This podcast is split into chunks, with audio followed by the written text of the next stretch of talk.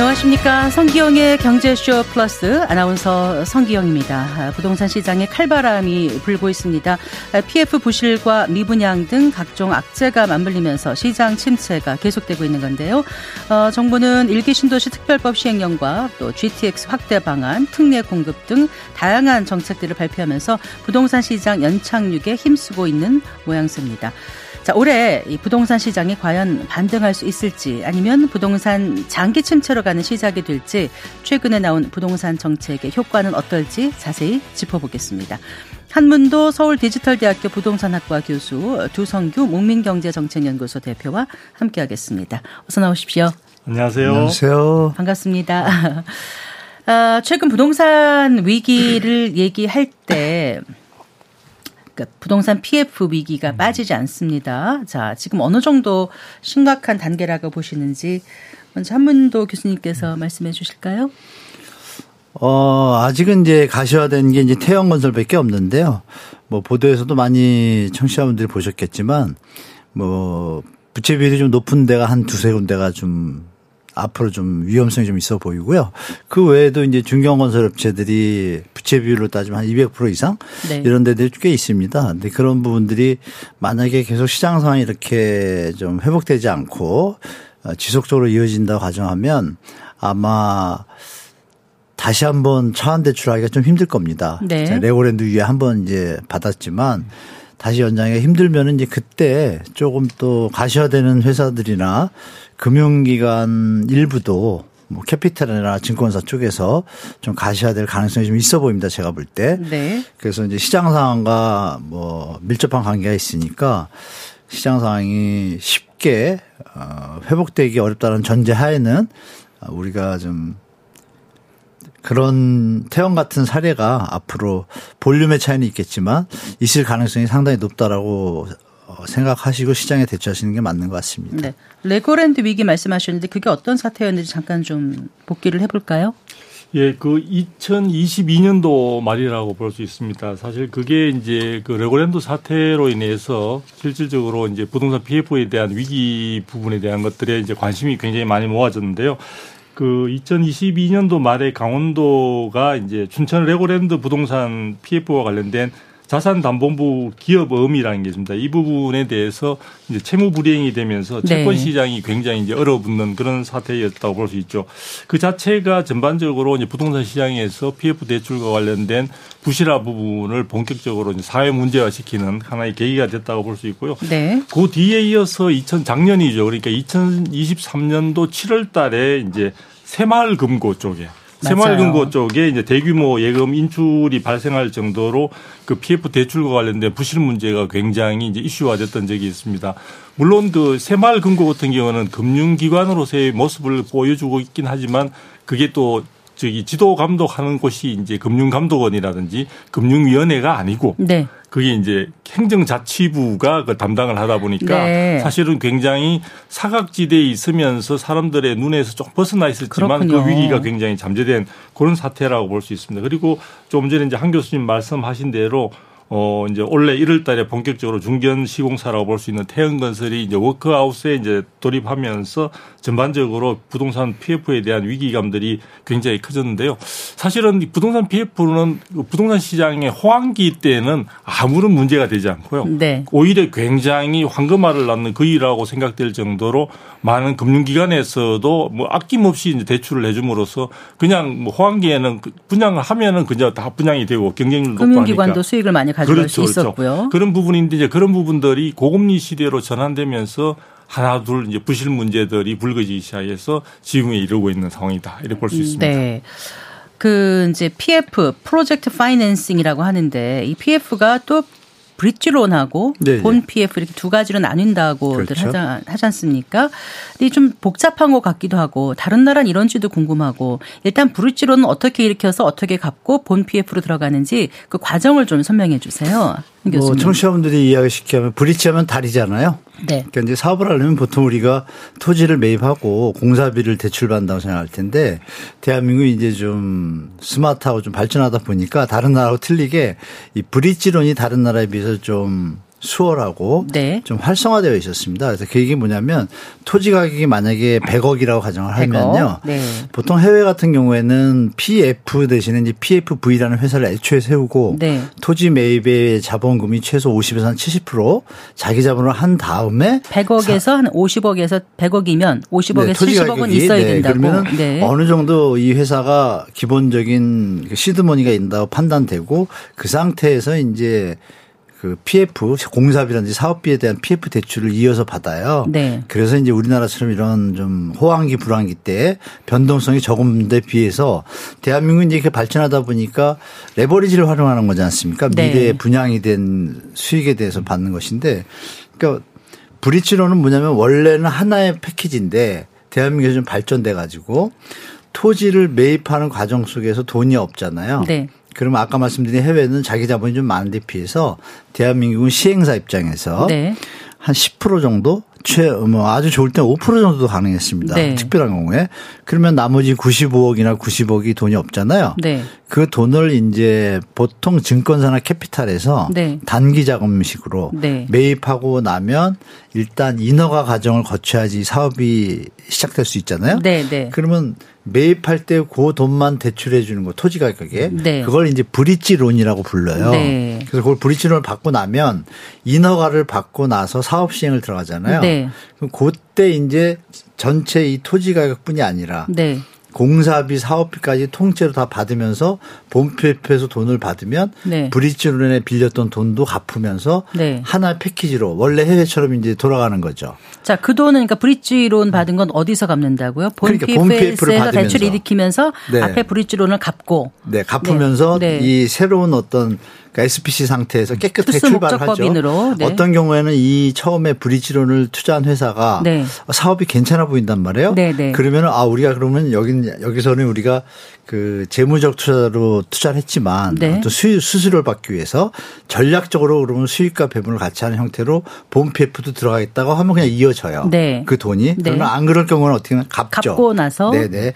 그럼 말씀드린 대로 과정이 인허가를 거치기 위해서는 수단의 어떤 다리 역할을 하잖아요. 네. 그러면 여기까지 가가지고 인허가를 거치고서 본 PF로 가야지 이걸 갚잖아요. 네. 갚거나 이분들이 돈을 상환 회수를 안 하고 그 지- 전략적 투자로 같이 투자를 할 텐데 네. 그 상태에서 지금 멈추게 되다 보니까 브릿지론들이 상환의 능력이나 재무적 관계로 전략적 관계로 갈 수 없고 딱 묶여버린 거예요. 지금 상황이 이렇다 네, 말씀이신 그런 거죠? 현장들이 한 이금융권의 3, 40%가 있고 네. 나머지 본 PF가 안 된 곳들은 어떤 거냐면 여기까지 잘 됐어요. 되고서 인허가까지도 받았어요. 네. 받았는데 갑자기 시장이 좀 냉각됐잖아요. 네. 저 미국이 금리를 급하게 올리고 시장에 얼어붙으면서 사업성에 대해서 퀘스천이 생기잖아요. 네. 불안한 거죠. 다 분양이 될 것인가. 네, 이게 PF 사업의 본질이 뭐냐면 사업성을 보고 분양이 될 때 분양이라는 게 뭔가요? 분할해서 양도한다. 네. 매각을 하는데 나눠서 한다 그러니까 1차 중도금, 2차 중도금 계약금부터 해서 차근차근 들어오면은 그 네. 돈을 갖다가 투자한 사람들이 쉐어에서 순서별로 네. 선순위, 중순위, 후순위 있잖아요. 나누는 배분을 하고 시공사까지 이렇게 나누는 형태로 프로그램을 짜요. 네. 그러면 가야 되잖아요. 결론은 분양이 돼야 되는데 네. 분양이 못하면 브릿지론 PF 현장에 부실이 생기는 것이고 네. 만약에 본 PF로 넘어갔는데 시공을 하는데 분양이 안 돼요. 네. 분양이 안 되면 어떻게 되죠? 말씀드렸던 돈이 들어와야 이게 쉐어가 되고 네. 상환이 되는데 이게 이제 안 되면 본 PF 자체가 부실이 되는 거죠. 네. 그래서 이렇게 두 가지로 지금 우리나라에서는 이제 분류하고 있습니다. 네. 알겠습니다. 충분히 이제 이해가 됐거든요. 네네. 근데 이제 대한민국이 우리나라가 발전해서라고 자꾸 그렇게 애들러서 말씀을 네, 하셨는데 긍정적으로 말씀드린 거죠. 네. 예. 다른 나라 PF 구조는 어떻습니까?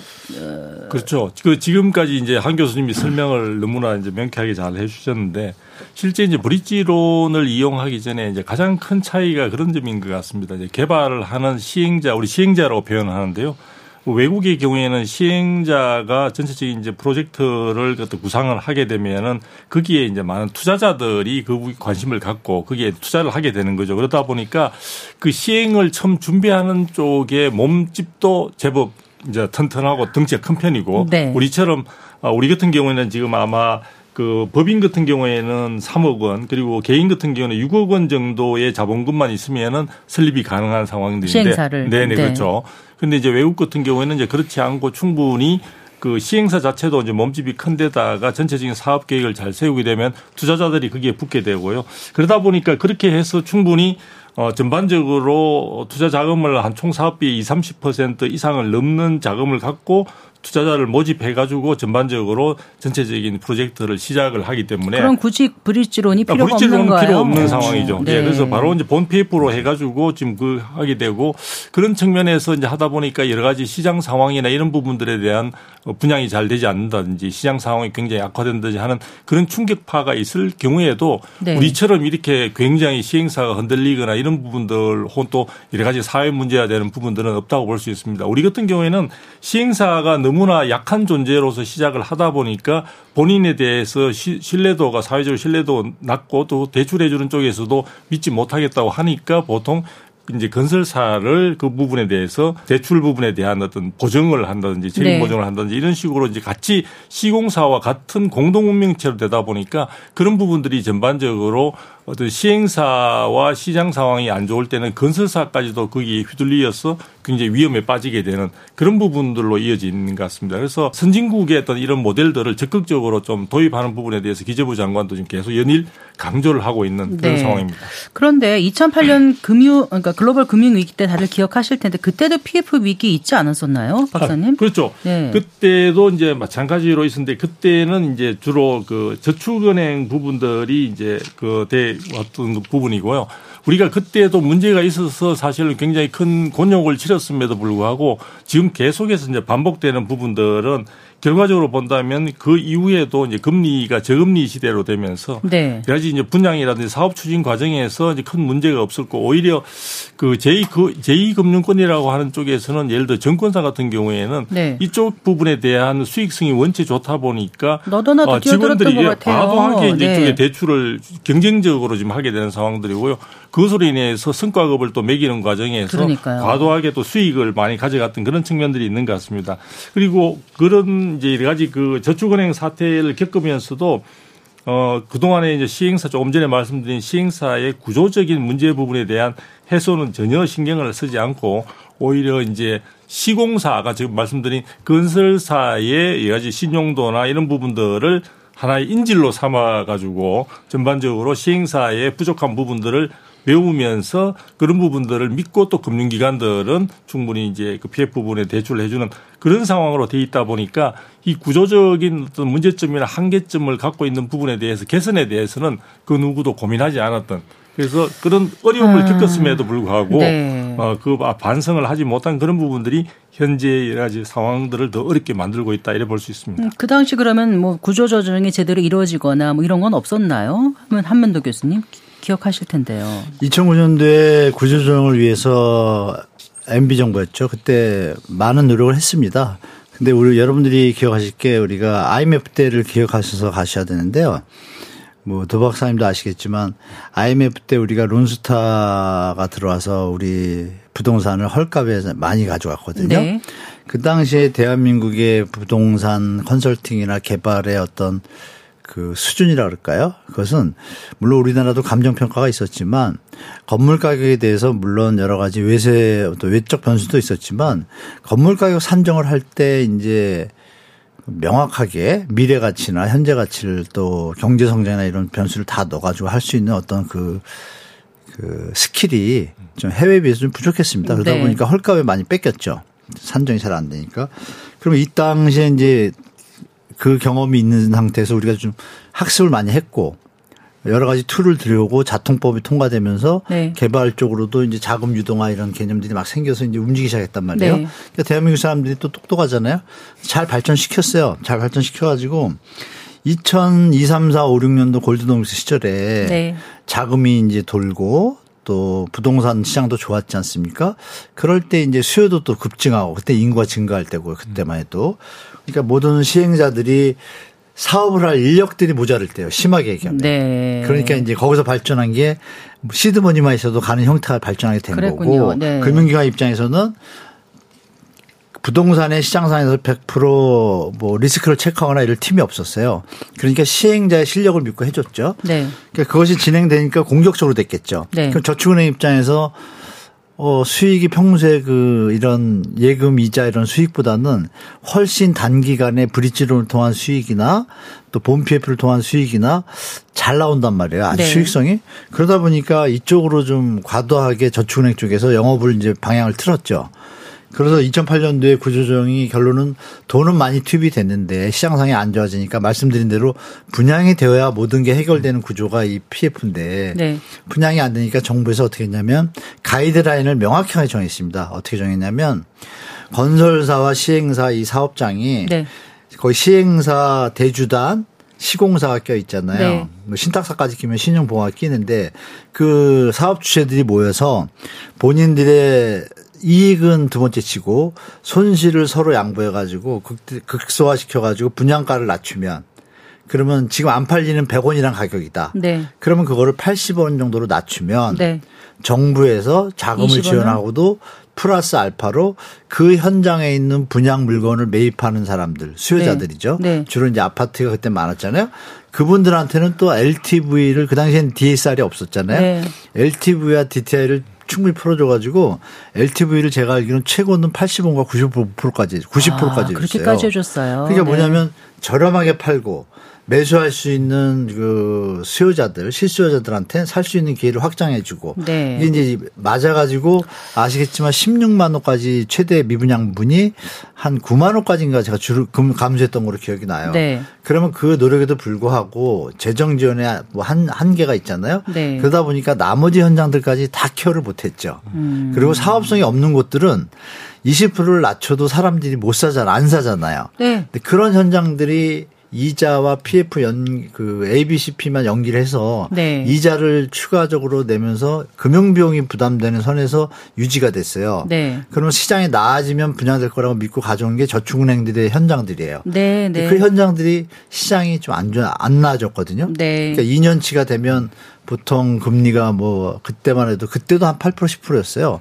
그러면 2년이면 20%잖아요. 수익임이 손실이 확정돼 버리니까 네. 어떻게 구제할 길이 없다 보니까 네. 2년 뒤인 2009년도에 이사 대책을 발표했거든요. 네. 그리고 연장해 줄 건 연장해 주고 할인해서 팔고 도와줄 건 도와주고 구조정을 열심히 했는데 해당되지 않는 좀 부실 사업장들은 네. 2년을 이제 못 버티고 2011년 딱 2년 뒤 2월 달부터 부산 3호, 3호 저축은행부터 네. 저축은행들이 이 유동성을 못 이기고 돌아, 돌아오는 그 부채를 상환할 능력이 안 되니까 이때부터 네. 이제 연달아 터지면서 이슈화 돼가지고 11개가 터졌죠. 그러니까 네. 분명히 이때 skill들은 다 정립이 돼 있습니다. 그래서 이것도 현 정부도 다 가지고 있어요. 가지고 네. 있는데 아쉬운 건 이번 정부는 그 가이드가 명확하지가 않아요. 음, 아직도 네. 뭐 건설사들이 손실을 좀 져가라 이게 없고 그러면 정부가 이렇게 도와주고 이런 거를 좀 프로그램이 있으면 좋은데 로드맵은 아직까지 명확하게 이제 발표하신 좀게 마련하고 없어요. 있는 것 같은 분위기죠. 그렇죠. 지금 네. 이제 마련하고 있는데 우리가 이제 조금 전에 저축은행 사태 부분을 아주 자세히 상세하게 말씀을 네, 아주 해주셨는데 생생하게 들었습니다. 그때 네. 우리가 상당히 교훈을 얻었어야 되는 그런 측면이 그러니까요. 있는데요. 제가 이제 지금 알고 있기로는 그때 경우에서도 이제 100대 건설사 중에 24개 건설사가 기업 회생 절차에 들어갈 정도로 상당히 심각했었습니다. 그런데 대부분 이제 건설사들은 망가지고 또 저축은행에서 이제 문제가 많이 터졌기 때문에 정부가 저축은행에 이제 PF와 실행을 할 경우에는 자기 자본의 20%를 갖고 있어라 하는 그걸 이제 요구를 했기 때문에 네. 조금 나아졌거든요. 나아졌는데 중요한 건 뭐냐면 그 부분이 해당되는 원인 제공인 저축은행에 집중적으로 요구만 하고 다른 금융권에는 그 부분들이 같이 적용이 안 됐던 상황으로 보여집니다. 그래서 아. 저축은행이 빠진 자리에 정권사나 캐피탈이나 새마을금고가 들어가서 맞아요. 그다음에 네. 영업을 많이 함으로써 최근과 같은 그런 상황으로 이제 저 진행이 되고 있는데요. 결국은 우리가 이 이번 그 경우 같은 경우에도 알 수 있듯이 문제가 분명히 있을 때는 그 부분에 대해서 서로가 좀 아픔이 있더라도 네. 사실 그 아픈 곳을 갖다가 깨끗하게 도려내고 새로운 새살이 차도록 해야 되는 아픔을 겪어야만이 올바른 결과를 이룰 수 있는데 어 지금까지 어떤 과정들을 보게 되면 그런 부분들은 대단히 아쉬운 상황이었다라고 할 수 있죠. 음. 그래서 금감원이 이제 제2금융권 PF 충당금 점검에 나선다고 하고 네. 또 이제 한은에서도 이창용 한은 총재가 그 부동산 PF 언급하면서 그 질서 있는 정리라는 표현을 네. 쓴 걸로 봐서는 뭔가 이제 좀 대책을 마련하는 게 아닌가 이런 네. 아니, 생각이 일단 듭니다. 이미 마련하고 있습니다. 네. 하고 있는데 속도가 느립니다. 네. 제가 분명히 말씀드리지만 우리 PF 부실 채무 현상 현황을 갖다 계속 모니터링 했잖아요. 레고랜드 이후로. 네. 근데 최근에 올 1월인가 2월로 기억하는데 PF 양식 올 자체도 1월이요? 다 새로 바꿨고 네네. 그래서 회사들이 예. 자기들의 그 부채 상황의 약점에 대해서 뭐 외상 채권이나 이런 혼동성 있잖아요. 금융 채권 이런 것들에 대해서 명료하지 못하다 보니 보니까 이제 태용도 이제 여러 가지 좀 감론을박 했잖아요. 그래서 요번에 그것도 다 세팅했어요. 네. 했는데 이제 제가 이제 부족하다고 느끼는 건 그건 거죠. 건설회사가 그러면 시 사업장이 어느 정도 그냥 가이드도 줬잖아요. 뭐냐면 한 개의 기업은 책임져라 스스로. 금, 금, 금, 금감원장이 분명히 그렇게 했어요. 이보, 이복현 원장님이 이 부동산 PF 문제에 대해서 구조 개혁 들어가겠다고 판단을 하신 거예요. 네. 하는데 거기까지 주셨는데 제가 아쉬운 건 그 부분이죠. 좀 MB 때처럼 건설사가 손실을 뭐 감수하고라도 이렇게 내려가면 적극적으로 지원해 주겠다. 아, 너희들이 네. 끝까지 욕심을 내서 조금이라도 수익을 가지려고 하면서 진행을 하려고 그러면 우리도 도와주는 건 요 정도밖에 못 도와주겠다. 이런 가이드가 있다라면 그 건설사들 입장, 사업장 현장에서 네. 상황 파악을 정확하게 하고 빨리빨리 노선을 정할 것 같다. 이제 그런 생각이 드는 거죠. 그래서 그 부분이 아마 지금 계속 하니까 조만간에 뭐 발표될 거라고 믿고 있는데 네. 좀 빨리 했으면 좋겠다라는 좀 생각을 하고 있죠. 왜냐하면 사업자들이 지금 아, 내가 지금 정부의 지원을 받을 수 있나 없나 막 고민하는 현장들이 많아요. 그래서 네, 네. 그런 걸 좀 정부가 빨리 해주면 좀 더좀 신속하게 좀 연착륙으로 가지 않을까 좀 그런 생각 해봅니다. 그러니까 썩은 건 도려내고 이제 새살이 네. 차게 만들어야 되고 새롭게 나가야 된다고 말씀을 주셨는데 음. 근데 부실업체 정리하는 거는 정리지만 거기에 딸린 여러 식구들이 많지 않습니까? 네. 그런 경우는 참 안타까운 상황이 될것 아, 같아요. 그렇죠. 지금 이 부분이 사실은 굉장히 이제 큰 의미를 담고 있는 게요. 지금 아마 금융권 전반에 있어서 PF 대출과 관련된 어떤 우려되는 규모를 아마 작년 9월 정도 기준으로 할 때 한 134조 정도 넘는 것으로 생각을 네. 하고 있는데요. 네. 그 부분 속에서도 제가 볼 때는 그 규모가 과연 전체냐라고 했을 때 그렇지 않을 수도 있고 아마도 지금 노출되지 않은 그런 부분들도 있을 것으로 보여집니다. 그런 현장도 있을 것으로 보여지고요. 네. 그 다음에 이제 어떤 특정 그 시행사가 여러 가지 이제 PF 대출 부실화로 인해서 무너지는 상황에 그 다음에 이제 아까 시공사가 책임과 관련된 시공과 관련된 여러 가지 보증으로 연결돼 있고요. 또 건설사 가 무너지거나 위험에 직면하게 되면은 협력업체라든지 네. 또는 이제 하도업체라든지 네. 이런 또 이해관계자 건자재 관련되는 조달이라는 게 굉장히 많은데요. 우리가 여기서 또 간과해서는 안 되는 게 그 부분과 함께 우리가 일반 국민들이 수분양조로서 사실은 굉장히 거기에 이해관계가 많이 이제 얽혀 있습니다. 네, 네. 물론 지금 이제 현재 그 흑의에서 분양 보증을 해주고 있기 때문에 분양 보증을 통해서 이행 보증이나 환급 이행이나 이제 예- 분양 이행이나 뭐리 할 수 있는 쪽으로 해서 보호를 많이 받을 수 있는 여지는 두고 있지만 사실은 어, 예전에 우리 저축은행 사태를 보더라도 자기가 5천만 원까지 원금 원리금이 보장된다고 하는데 그것을 받기까지는 많은 한 시간이 또 2년 뭐 걸리거든요. 예, 것 많이. 걸렸거든요. 네. 그래서 지금 그런 부분들이 있기 때문에 실제 여러 가지 있는 제도가 있다 하더라도 막상 수분양자나 이런 일반 국민들이 이런 쪽에 굉장히 회오리에 휘말리게 되면은 결국 최종적으로는 어, 일반 국민들이 그러한 부분에 대한 부담이나 고통을 고스란히 안게 된다는 점도 우리가 이런 처리 과정에서 조금 눈여겨봐야 될 음. 일반 분야라고 국민들의 생각됩니다. 눈물을 닦아줄 수 있는 그런 네네. 따뜻한 온기 있는 정책도 생각을 해야 된다 이런 네, 말씀으로 그렇습니다. 이해를 했습니다. 그런데요, 그 이제 PF 위기에다가 지금 이제 경기 침체까지 겹치고 뭐 부동산 시장 많이 냉각되다고 다, 냉각됐다고 다들 말하지 않습니까? 네. 근데 이러면 집을 안 지을 것 같아요. 못 짓고 그렇게 되면 몇 년은 어떻게 될까 이런 의문을 갖는 분들도 꽤 계시거든요. 네. 어떤 답 주시겠어요? 네. 제가 먼저 좀 말씀을 드리고자 예, 예. 하는데요. 사실은 지금 굉장한 그 부분이 잠재적인 위기로 이어지고 있습니다. 저는 뭐 좀 심하게 표현하자면 폭풍 전야 같은 그런 느낌을 갖고 있게 되는데요. 지금 여러 가지 이제 공급을 주로 담당하게 되는 건설업체로서는 지금 굉장히 어, 사면 초과에 직면해 있다고 해도 과언이 아니죠. 지금 여러 가지 시장 상황이 좋지 않다 보니까 짓고 있는 사업 자체도 제대로 이행이 되지 못하고 또 네. 분양도 제대로 안 되고 있는 상황이고요. 네. 또 지금 최근에는 또 지방 미분양 같은 경우는 전체적으로 미분양 물량의 절대 규모가 조금 증가하는 또 모습을 보여주고 있거든요. 그렇더라고요. 네. 그런 상황인데 또 최근에는 여러 가지 사업이 진행된다고 하더라도 원자재 가격이나 이런 부분들이 급등하고 건설 인건비도 많이 올라감으로써 전반적으로 사업성 자체가 굉장히 많이 어, 떨어지고 있는 상황들입니다. 그리고 현재 진행 중인 현장마다 특히 도심 같은 경우에는 정비 사업마다 여러 가지 현장들이 진행이 진행이 되고 있는데 그 과정에서 추가적인 공사비 부분에 대한 부담이 커짐으로써 시공사들이 그 부분을 여러 가지 조합이라든지 아니면 예, 발주자로부터 좀 요구를 하는데 그 부분을 둘러싸고 굉장히 이해관계가 충돌하다 보니까 그런 부분들이 잘 정리되지 못함으로써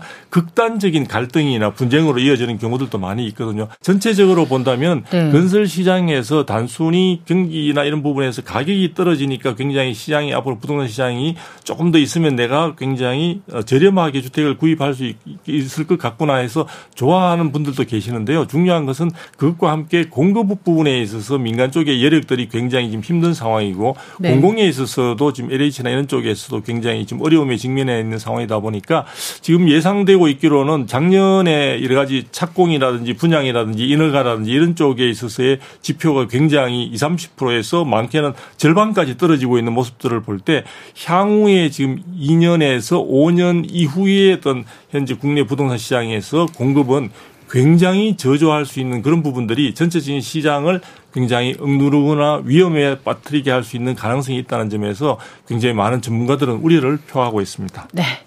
네, 자 성경의 경제쇼 플러스 오늘 어, 어, 한문도 서울 디지털대학교 부동산학과 교수 그리고 두성규 목민경제정책연구소 대표와 함께 부동산 시장을 둘러싼 위기 부분에 대해서 짚어보고 있습니다. 잠시 후에 계속해서 얘기 이어가겠습니다.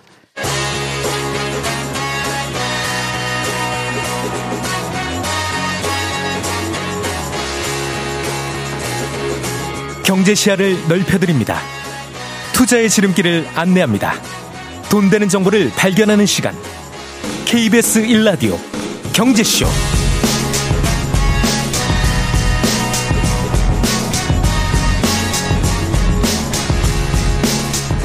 제가 잠깐 로고 나가는 사이에 아주 한숨을 쉬었거든요. 참 쉽지 않다. 시장이 네. 어렵다. 이런 얘기를 음, 나눴는데 아, 부동산 업계가 참 힘들어 보입니다. 음, 그 거래 부진도 심각한 상황인 것 같고 어느 정도인지 좀 말씀해 주시겠어요? 거래상이 지금 네. 뭐 아시는 바와 같이 네. 서울 월 아파트 거래량이 2006년부터 통계가 짓게 되는데요. 보통 2021년까지 평균량이 월 한 6,100건 정도 됩니다. 네, 아파트 네. 거래량이.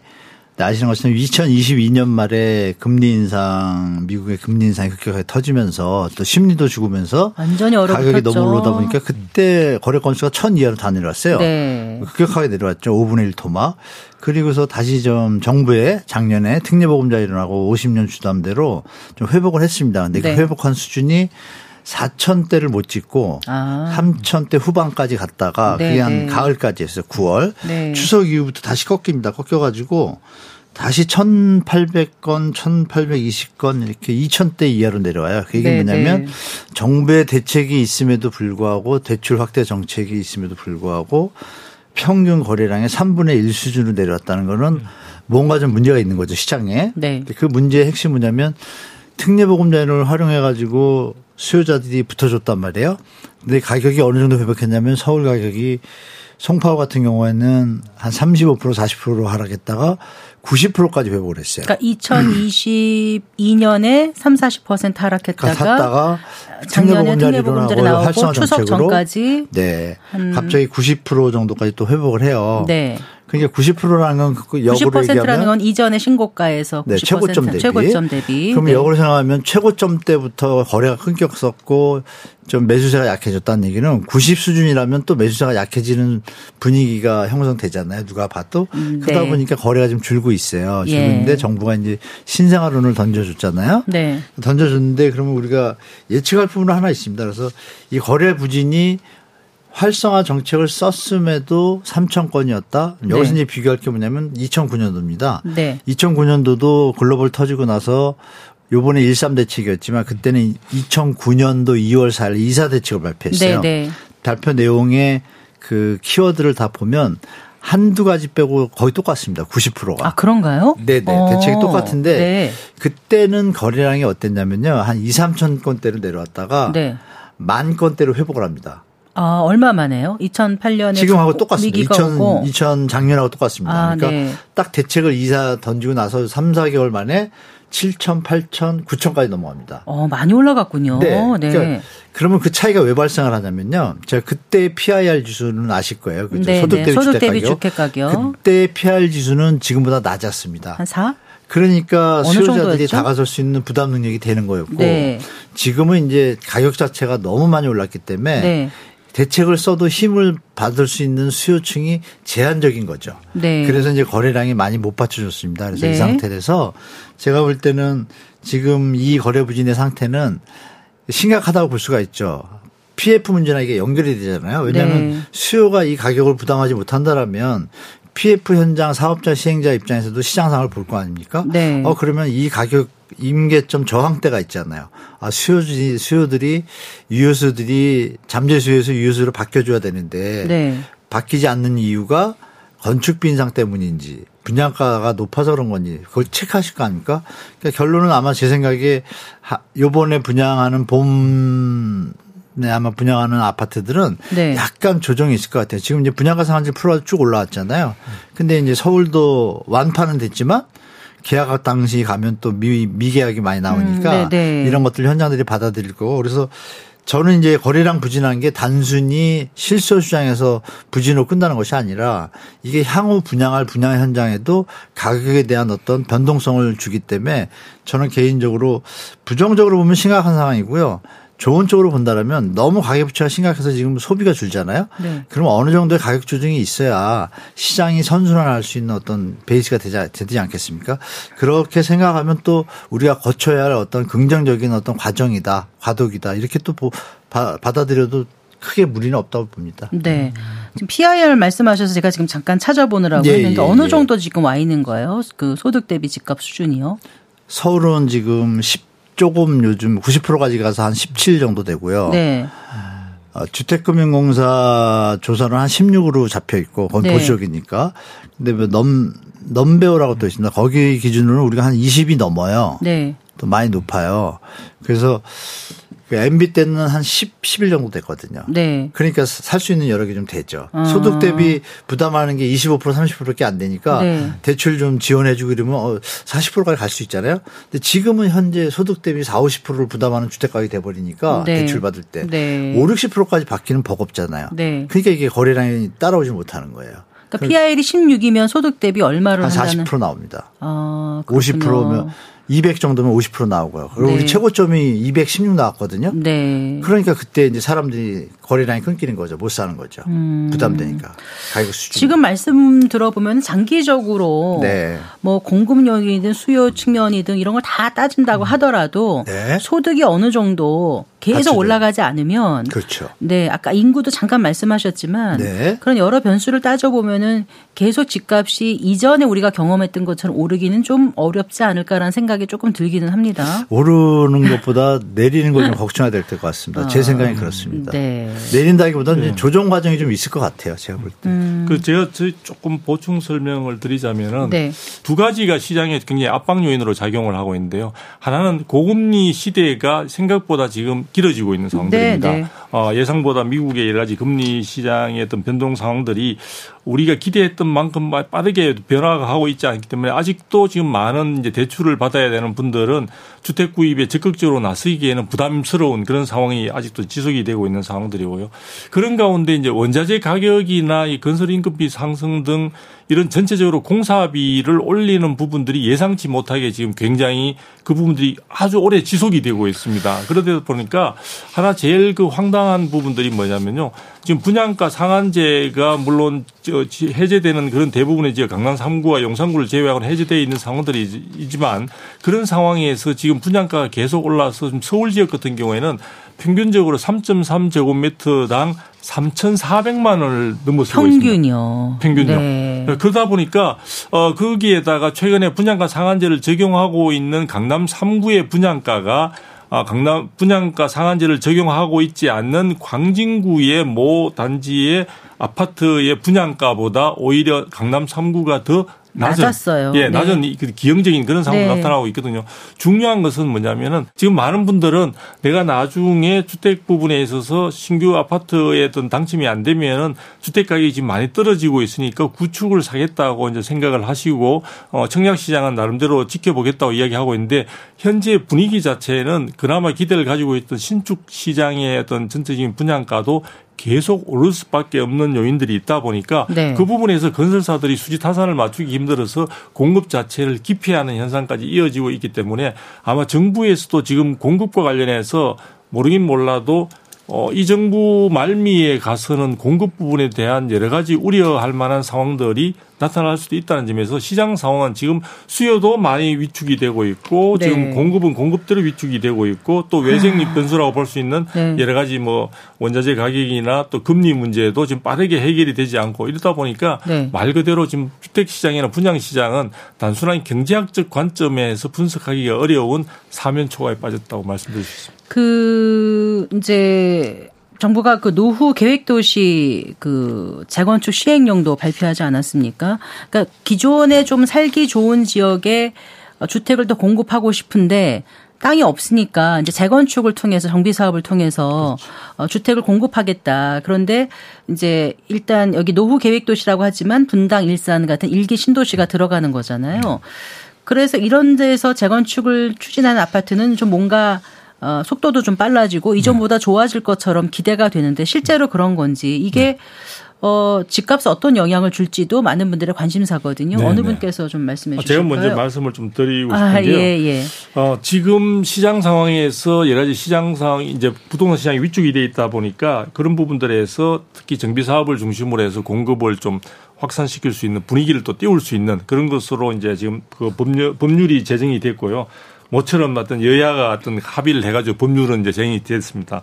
그런 가운데 전반적으로 이제 특히 일기 신도시를 중심으로 해서 많은 기대를 하는 것은 어 최근에 어떤 여러 가지 이제 정비 사업 즉 재건축을 하는 데 있어서 부담이 될 수 있었던 절차적인 어떤 그런 부담들 예를 들어 네. 안전 진단 문제라든지 네. 그다음에 이제 사업성을 좌우하는데 아무래도 이제 청수 문제나 용적률 문제 이런 부분들에 대해서 어 제, 저도 예상했던 것보다 더 과감할 정도로 많이 이제 완화시켜 주는 내용이 담겨져 있다 보니까 어 전체적으로 사람들이 생각할 때는 단순히 경제적인 어떤 그런 분석만 해 본다면은 현재 상황에서도 충분히 즉 사업 기간을 단축시켜주고 충분한 용적률과 청수 부분에 대한 것들을 완화시켜 준다는 측면에서는 굉장히 흥미로운 어떤 그런 쪽으로 이제 보고 있는 것 같습니다. 그런데 보고 있는데 어 저는 하나 조금 이제 의문스럽게 생각하는 것은 이러한 부분들이 정부가 예상하는 만큼 규제를 풀어준다고 해서 사업 진척에 있어서 속도감이 붙을 것인가 하는 부분은 잘 모르겠어요. 조금 걱정이고요. 네. 그다음에 재건축 같은 경우에는 여전히 이제 재건축 초과이익 환수제 부분이 이제 적용이 되고 있는 상황이다 보니까 물론 과거보다는 좀 규제가 부담이 완화됐지만 그 부분도 사실은 잘 사여, 살, 살펴봐야 되는 측면들이 있고요.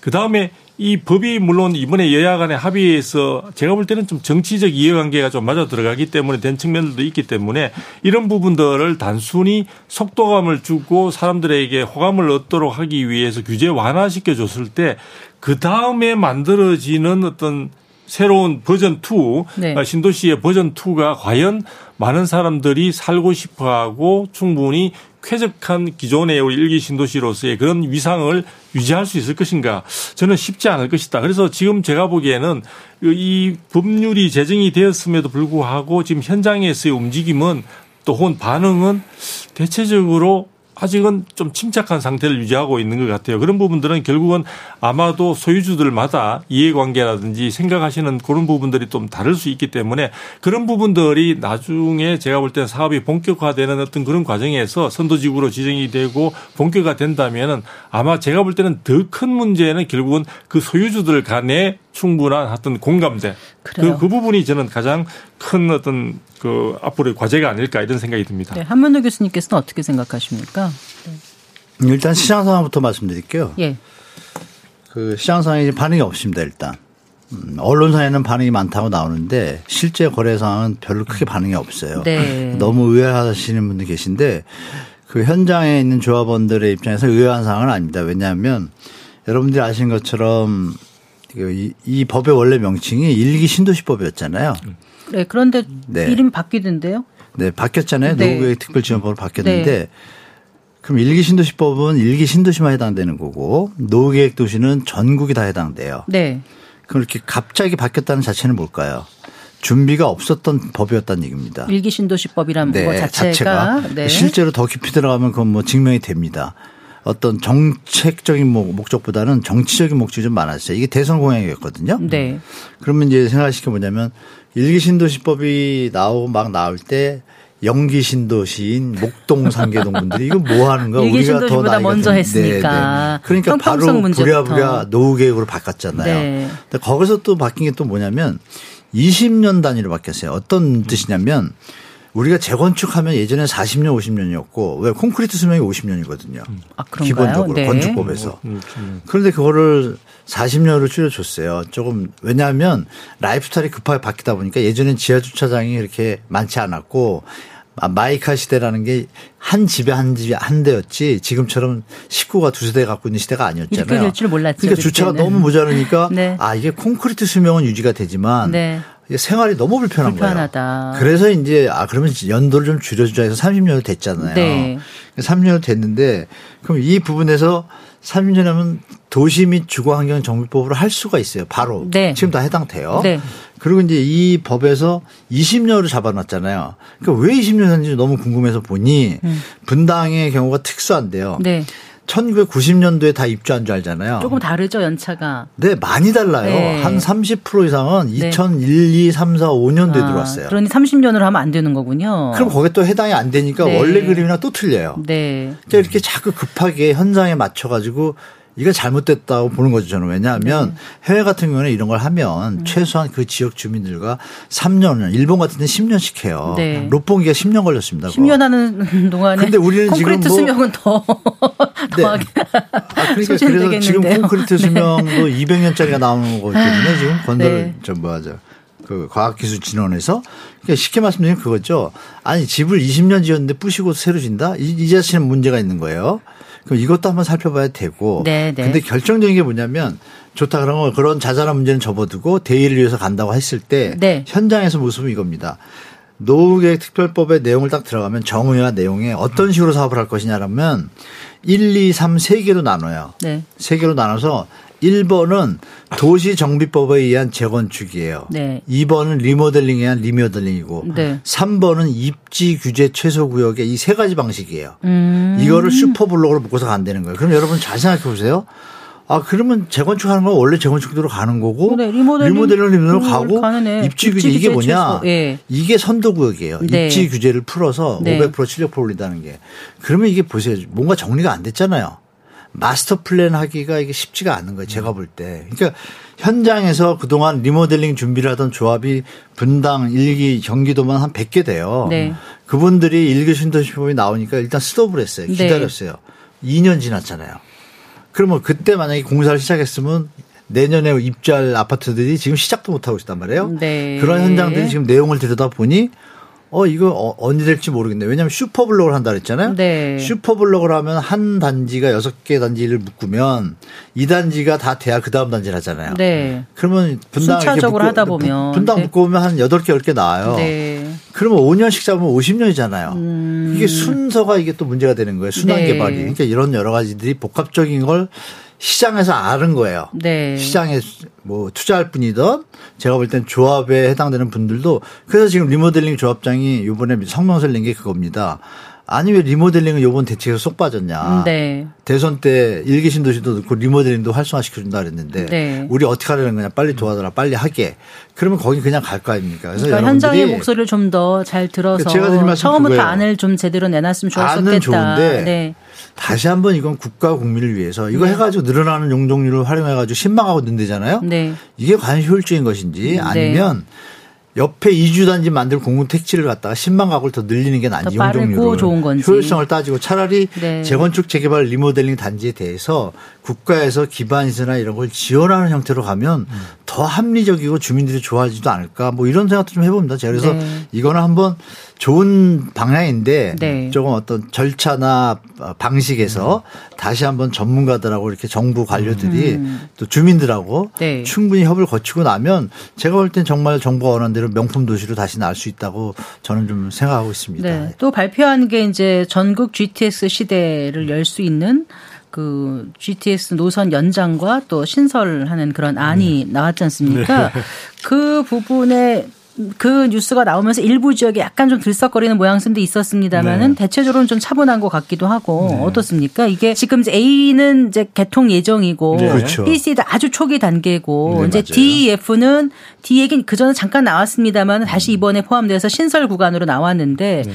이게 이제 정말 사람들이 기대하는 것만큼 잘 진행이 될 수 있을지 이 부분도 잠깐 생각해 봤으면 좋겠습니다. 네, 네. 또 많은 사람들은 이 부분이 결국 수도권의 이제 광역 급행 철도 시대가 본격화됨으로써 또 기대하는 바는 상당히 물론 이제 크다고 볼 수 있습니다. 그래서 서울 접근성도 굉장히 좋아지고요. 그러다 보니까 지금 이제 이전에만큼은 아니지만 그쪽 지역의 어떤 노선들이 지날 수 있는 그런 어떤 지역들은 이미 부동산 시장에서 조금 반응들이 온기가 돌고 있는 그런 이야기도 들려오고 있습니다. 그래서 과천이나 이런 지역들은 지금 그 부분에 대한 기대감들을 아. 좀 표현을 지금 하고 있는. 상황들이라고 예, 네. 볼수 있고요. GTX A 노선 같은 경우에 지금 올해 이제 3월 30일 날 수서에서 동탄 구간이 네. 이제 개통될 예정이고요. 올해 네. 말에는 파주 운정에서 서울역 구간도 이제 개통 예정이라고 이야기합니다. 그리고 나머지 이제 B 노선 인천대 입구에서 마석이나 이쪽은 아 2030년이나 뭐 이렇게 앞으로 좀 시간이 좀 더 필요할 것으로 보여지는데요. 전반적으로 이 부분에 대해서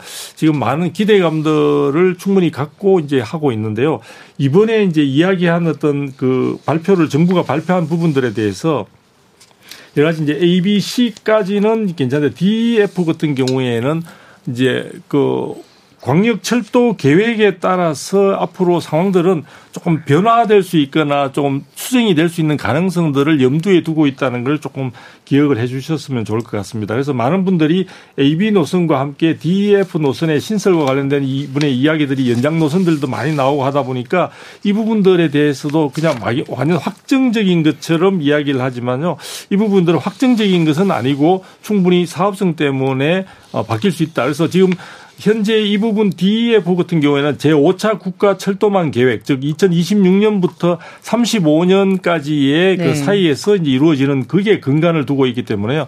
중간에 여러 가지 상황에 따라서 예비 타당성 검사 과정에서도 어, 좀 변화가 있을 수가 있고요. 또 계획 자체가 여러 가지 진행 과정에서 또 여러 가지 변수들이 있게 되면 변화도 있을 수 있기 때문에 그 부분들을 좀 균형감 있게 좀 봐주셔야 된다. 근데 이런 부분들이 이용 과정에서 우리가 네. 너무 기대가 크다 보니까 네, 네. 이런 부분들이 그냥 모든 것이 다 되는 것처럼 말 그대로 제가 볼 때 door to door라고 해가지고 네. 제가 그 GTX를 이용하는 것뿐만 아니라 본인이 살고 있는 곳에서 GTX 역까지 접근하는 것과 그다음에 목적지에 도달했을 때 그 역에서 본인이 원하는 원하고자 하는 어떤 그 지점 지점까지 가는 데 있어서의 여러 가지 교통망이나 이런 연결 네. 부분은 여전히 과제로 남아 있다 이렇게 볼 수 있습니다. 아, 네. 자, 오늘 그 PF 위기가 부동산 시장에 전반적으로 어느 정도 영향을 미칠지, 미치고 있는지 살펴봤고, 또 정부 정책, 뭐 노후 계획 도시 특별법이라든가 GTX라든가 특례 공급 이런 걸 쭉 살펴봤습니다. 결국 이제 시- 청취자이신 그 시장 참여자들은 그래, 정책은 다 그런데 나는 어떻게 의사 결정을 하면 좋을지 이게 참 궁금할 것 같아요. 이미 방- 이 오늘 내용을 통해서 어느 정도 감을 잡으셨으리라고 생각합니다만 이제 마무리 시간이 다 됐으니까 어떻게 참여하면 좋을지 평소에 생각하셨던 어떤 그런 생각을 포함해서 말씀을 해주시면 도움이 될 것 같습니다. 네, 먼저 한문도 교수님. 아, 네. 우리 청취자분들은 요즘 부동산 시장이 많이 혼동스러울 거예요. 사실 그냥 시장이 정부가 이렇게 바뀔 때마다 혼동스러운 자체가 좀 같은 부동산 쪽에 있는 사람으로서 좀 많이 안타깝습니다. 네. 그 야당 여당 상관할 것 없이 좀 합치셔서 중장기적인 어떤 교통 계획이든 주거 맞습니다. 정책이 좀 잡혀주면 좋겠고요. 네. 그거 일단 상황이 이렇게 진행되고 있으니까 우리 청취자 여러분들은 자산 관리에 대해서 정보만 믿지 마시고 어떤 뭐 경제나 또 요즘 유튜브들 많이 하잖아요. 이렇게 우리 성경 경제에서도 유튜브도 나가잖아요. 이런 것도 많이 보시면서 좀 자료나 이렇게 사항들을 좀 검토하셔 가지고 어, 현명한 어떤 대처를 하셔야 될 좀 시기이신 것 같아요. 그래서 네. 또 무주택자분들도 너무 무리하게 집 마련하신 것보다는 자기 소득에 부담이 되는 선에서 뭐 소득의 35나 40% 이러면 뭐 언제든 집을 사시고 암만 정황이 좋더라도 무리해서 막 50% 60% 이렇게 하시는 거는 제가 볼 땐 리스크가 생길 때는 좀 위험하니까 그렇게 좀 자산 관리 하시면 큰 무리 없이 혼동기를 네. 잘 넘기실 것 같습니다. 정말 중요한 말씀이신 것 같아요. 네. 정부가 바뀌더라도 계속해서 국민들이 네. 믿고 예측할 수 있는 이런 정책이 담겨 그렇죠. 있어야 된다는 생각 저도 하게 되고요. 음. 근데 또 정부 정책만 믿고 있을 수 있는 게 있을 수는 없는 게 정부는 잘하려고 하는데 네. 시장의 실패가 나타날 수 있지 않습니까? 그렇죠. 정책 실패가 안 가본 길을 가는 거기 때문에 다들이요. 그래서 무조건 정부 말만 믿고 대책만 보고 할 게 아니라 자신의 어떤 능력이라든가 그렇죠. 어 계획에 맞춰서 어, 주택 시장에 참여하는 게 어떤가 네. 이런 생각을 하게 됐습니다. 네. 음. 네, 네 그렇죠. 대표님. 네. 어, 지금 저는 조금 이제 정치권이나 정부에 먼저 이야기를 하고 싶은 것은요. 예전에도 제가 누누이 이야기를 했지만 이 부동산 시장을 좀 바라보는 국민들의 시각이라든지 또 국민들이 그에 대한 여러 가지 지식이나 지혜 같은 경우에는 어, 정치권이나 정부보다도 저는 훨씬 더 앞서 있다는 생각을 해보게 되거든요. 네. 그래서 시장을 시장 그대로 많은 국민들이 충분히 이용하고 그 부분에 대해서 적용하고 또 그 부분을 갖다 분석하도록 좀 내버려 뒀으면 좋겠다. 지금 각 정부마다 제가 꼭 현재 정부나 그 과거의 정부를 누구 탓하는 건 아닌데요. 정부가 지나치게 부동산 시장에 개입을 하는 어떤 상황이 되다 보니까 오히려 시장이 더 왜곡되고 그러다 보니까 외부 변수로부터도 충격파가 이점 예상했던 것보다 훨씬 큰 것 같습니다. 그래서 미국의 이제 고금리로 인해서 그동안 한 2년 동안 많은 국민들이 고통도 받고 있고요. 또 대출 받았던 분들의 그 허리에 좀 눌려지는 그 무게나 부담감은 엄청 컸을 거라고. 보여지는데요. 네. 그리고 중요한 것은 어, 실제 우리가 이야기를 하게 되면은 실수요자 중심으로 좀 말씀을 드리고자 한다면요. 부동산 시장은 항상 변화가 있기 마련인데요. 본인이 술, 실수요자라면 주택 구입 시기에 있어서 본인이 필요한 시점을 중요시하는 쪽으로 결정을 하면 좋고요. 아, 지금 실수요자라면은 전반적으로 어떤 여러 가지 부동산 시장에서의 어떤 가격 변동 부분에 대해서 지나치게 민감하게 생각하기보다는 네. 여러 가지 시장 상황에 맞게 어떤 본인의 어떤 주택 구입 시기를 갖다가 어느 정도 결정을 하고 비중 비중을 두는 것이 중요할 것 같고요. 조금 더 냉정하고 또 긴 안목으로 시장을 바라보신다면은 누구나 할 것 없이 좋은 어떤 내 집 마련의 꿈을 단기에 어떤 조소가 당길 수 있는 그런 기회의 장들은 많이 늘려 있지 않을까. 그래서 조금 차분하게 시장 상황을 바라보고 대응하는 것이 가장 현명한 어떤 태도일 것으로 저는 생각을 네. 하고 있습니다. 그리고 어쨌든 빌려서든 내 돈이 있든 매매나 전세나 시장에 뛰어들 수 있는 분들도 많으시지만 그렇지 못하고 아주 이 아, 겨울 그 힘들게 그 힘든 곳에서 겨울을 지내고 계신 분들도 계시거든요. 그런 주거 취약계층에 대해서 정부가 좀 살뜰히 살피는 그런 맞습니다. 정책을 네. 내주셨으면 하는 그런 기대도 가져봅니다. 네, 오늘 두 분 말씀 잘 들었습니다. 고맙습니다. 네, 감사합니다. 고맙습니다. 네, 한 분도 어, 서울 디지털대학교 부동산학과 교수 그리고 어, 어, 두성규 목민경제정책연구소 대표와 함께했습니다. 네, 성기영의 경제쇼 플러스 오늘 순서 여기서 인사드릴게요. 저는 아나운서 성기영이었습니다. 고맙습니다.